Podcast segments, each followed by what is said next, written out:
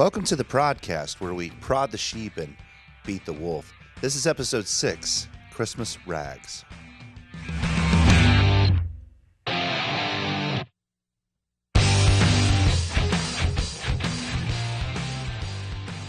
Introduction When our Lord came to visit the earth, he didn't ride in fast and furious on a celestial chariot for everyone to see. He didn't topple the world's great empires with a legion of heaven's special forces, and he didn't sit down upon his rightful throne to reign, well, at least not at first. He came to the warm, quiet darkness of a poor young virgin's womb. That's where he went first, just as he promised in Genesis 3:15. In so doing, our Lord submitted himself to the same human gestation that he joyfully designed. He was fed from the umbilical cord that he artfully fashioned, and he became dependent upon the very mother that he wove together in his grandmother's womb. The artist truly did paint himself into his own masterpiece. Upon his birth, the King of Glory was not welcomed in with festivals, celebrations, or the kind of feasting that was befitting his majesty. No heralds were sent off singing into the night. There was no governmental holidays or observances that were put into place, just the humble cry of a newborn baby wrapped in common rags. But why? It's here we must lift our gaze above the Hallmark card and Christmas Carol exegesis that's so common this time of year to see the point of what was happening. Jesus was not loosely covered with warm, soft linens like a cuddly blanket on a kicking, screaming newborn. He wasn't wrapped in those loose fitting onesies, you know, because Aunt Elizabeth bought him the wrong size. He was bound and wrapped with tight strips of linen, making him look more like a miniature mummy than a precious moments model. But again, why? Well, culturally speaking, the point of such a tight and restrictive linen binding was clear. It was to, st- to simulate a mother's womb. A newborn child had most recently spent nine months cramped into an ever tightening uterus, so they would be most comfortable in these kinds of bindings while they learned how to live in a wide open world. But for Jesus, the symbolism of the rags goes far deeper and gets right at the heart of the gospel. We need to explore. So, first, we know from Scripture that the angels directed a group of herdsmen to go and to find the child. He was he also told them to view these linen rags wrapped around the body of Jesus as a great sign unto them, convincing them of who he is. The rags are a sign of who Jesus is and what he had come to do. That's what it says in Luke chapter 2. It says in verses 8 through 14 In the same region, there were some shepherds staying out in the fields and keeping watch over their flocks by night and an angel of the Lord suddenly stood before them, and the glory of the Lord shone around them, and they were terribly frightened. But the angel said to them, Do not be afraid, for behold, I bring you good news of great joy, which will be for all the people. For today in the city of David has been born for you a Savior who is Christ the Lord. And this will be a sign for you that you will find the baby wrapped in cloths and lying in a manger. And there suddenly, with the angel, a multitude of heavenly hosts were praising God and saying, Glory to God in the highest, and on earth peace among whom he is well pleased. The rags upon Jesus' body were a sign, a sign that was meant to be looked at, a sign that was meant to be noticed, and a sign that these men were to ponder in such a way that they would come to believe three very specific truths that he was born for their good news, that he was born for the world's great joy, and three, that he was born to be the Savior, Christ, and Lord. Born for their good news. When the shepherds viewed those shabby rags, it was meant to be a sign to them of a very specific kind of message a good message, a joyful message, a message that communicated good news. But there's more for us to consider there. You see, the word used in the text by the angelic fleet is the Greek word euangelizo, which is where we get our verb in English to evangelize, but more accurately to proclaim the gospel. But in those days, unlike today, that word did not have a religious or even a Christian connotation. Instead, the word was a very political word. A gospel, quote unquote, message was a good news report about things like a victory in battle, or a call to celebrate an emperor's birthday, or possibly even a declaration that a new child had been born into the royal family. When these good news events occurred, singing heralds would be commissioned and sent out all throughout the empire to announce and alert the people that this wonderful thing has happened so that they could celebrate it together. But just because something was good news in Rome did not necessarily make it good news worth celebrating in Judah. We get that point fairly clearly today when we're thinking about our nation's capital that signs all kinds of abominable things into law and then calls upon the people to herald that accomplishment, Roe v. Wade and others. Oftentimes, the things that our capital is celebrating are either repugnant or irrelevant to its people. That was true back then, and it's true today. So when the angels alerted the shepherds of God's very good news, it wasn't an irrelevant gospel that happened to faraway people in faraway halls of power. It was a sign to them. It was a relevant sign that was happening in the next town over from where they were staying.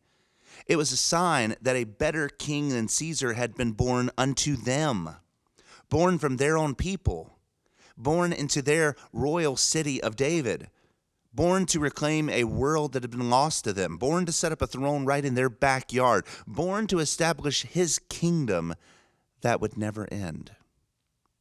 The good news that these rags symbolized is that God brought his kingdom and his king down low, low enough to be a blessing to his people, no matter how low that they were and you can't get much lower than Bethlehem mangers and animal stalls in the first century for the beginning of your new world empire.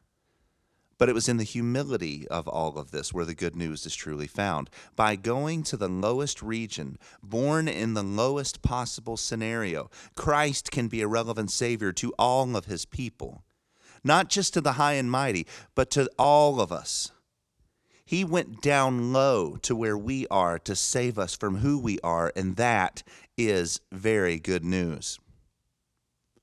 Born for their great joy. When the shepherds saw the shabby rags wrapped around the newborn king, they were also to have great joy, which was a commodity in short supply in the shepherding industry, I might add. Shepherds worked long, grueling, smelly hours. They tended nature's dumbest animals and were constantly on guard for both animal and human attack. Because these men were shepherds in Bethlehem, which was a suburb of Jerusalem, they were also more than likely responsible to care for the lambs that were going to get purchased in Jerusalem and sacrificed at the temple. Men and women would travel to the temple from all over Israel and even the Roman Empire, unable to bring their own animals who would become too sick or injured in the travel to be sacrificed with the high exacting standards of the Jewish religious priest. So when they arrived in Jerusalem, they could pay for these animals from the priest, and they could sacrifice them in the temple and remain in good standing according to the law of God. It was a wonderful blessing for all the people to be able to purchase their animals in Jerusalem unless you were a shepherd. To be a shepherd meant that you lived alongside of the animals. You lived with them. You slept with them. You probably stepped in countless mounds of sheep dung as you were caring for them or loving on them or even carrying them, some of them. And according to the law at the time, you would have been in a perpetual state of uncleanliness because of them. Think about this. You could raise the animals that would be sacrificed for other people's sins but you were too filthy and unclean yourself to even enter the gates of the temple, let alone have any hope at all of sacrificing an animal for your sins. But as those shepherds saw the rags on this tiny baby king, they were pointed to the hope that they would soon have great joy. Their uncleanness would soon be healed. A true and better sacrifice would be offered for them on their behalf so that they would no longer be on the outside looking in with God or his people. This Jesus came to heal them and all his unclean people all over the world then and after, and that fact made them exceedingly joyful. Born to be Savior, Christ, and Lord. While no one would ever think to look for a Messiah quite like this, the angels told them to look at the rags wrapped around his body as a definite sign that he was Savior, Christ, and Lord. He's the Savior because he's going to save his people from their sins. He would stand in their place as the perfect man and spotless sacrifice. He would be their Savior. He's the Christ, the anointed one who would sit on the throne of his father David, and he would reign forever. The one who would, with kingly wisdom and with a kingly mission, would stop at nothing until he saw his kingdom inaugurated right there in Jerusalem.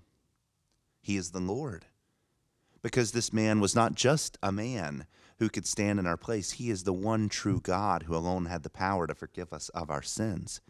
He is the maker of heaven and earth who condescended into human flesh in order to save his people. He is the eternal Logos who dwelt in eternal joy with the Spirit and with the Father, who was born into his creation to bring that triune relationship to men.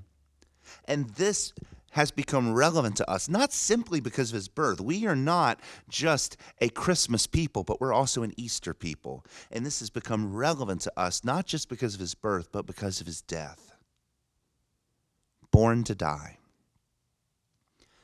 The question that maybe you're asking throughout this entire episode is why did the angels make such a big deal to point out Jesus' swaddling clothes as a newborn? Why did he make that a sign?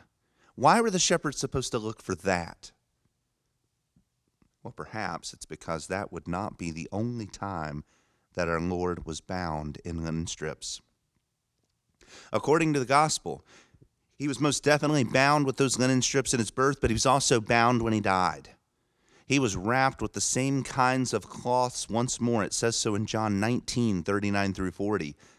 And the same angels who, who lit up the sky that night, who heralded these clothes as a sign of who he is, now sat in dazzling clothes beside his folded rags in that empty garden tomb.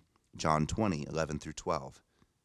His birth rags were a sign of who he is Christ, Savior, and Lord. His grave clothes are a sign to all of us of who he will be forevermore Christ, Savior, and Lord to us. He was born that he may die, and he died so that we might live. And we live now so that we can live for him, this Christ, Savior, and Lord. Born for us. In his birth, he has shown his great love for you and I. No matter where you came from or what status you might currently occupy, he can empathize with you. He left the splendor of heaven to recline in a feeding trough made for animals. Why? So that you and I would never have to wonder if God was too busy to notice us, too high and lofty to care for us, or unconcerned to reach down to where we are. He proved that when he left the highest place in heaven to dwell in the very lowest parts of earth to rescue us. He loves you, and that is good news. In the grave, he took our place. That's another thing that I want you to understand about this Christmas story, and especially about the rags that are assigned to you and I of his gospel. Our sin condemned us before a holy God. But Jesus willingly allowed himself to be bound by the rags of death in order to give you and I the new life that can only be found in him. He has done the work of redemption. He has been bound in order to set you free. All you have to do is believe, and it will be for your great joy. Finally, I want you to understand that Jesus did not stay bound. While he began and ended his life bound in rags, he did not come to remain that way. He broke out of those linen cloths to signal victory and freedom for the people of God. This Christmas, I want you to remember why Jesus came.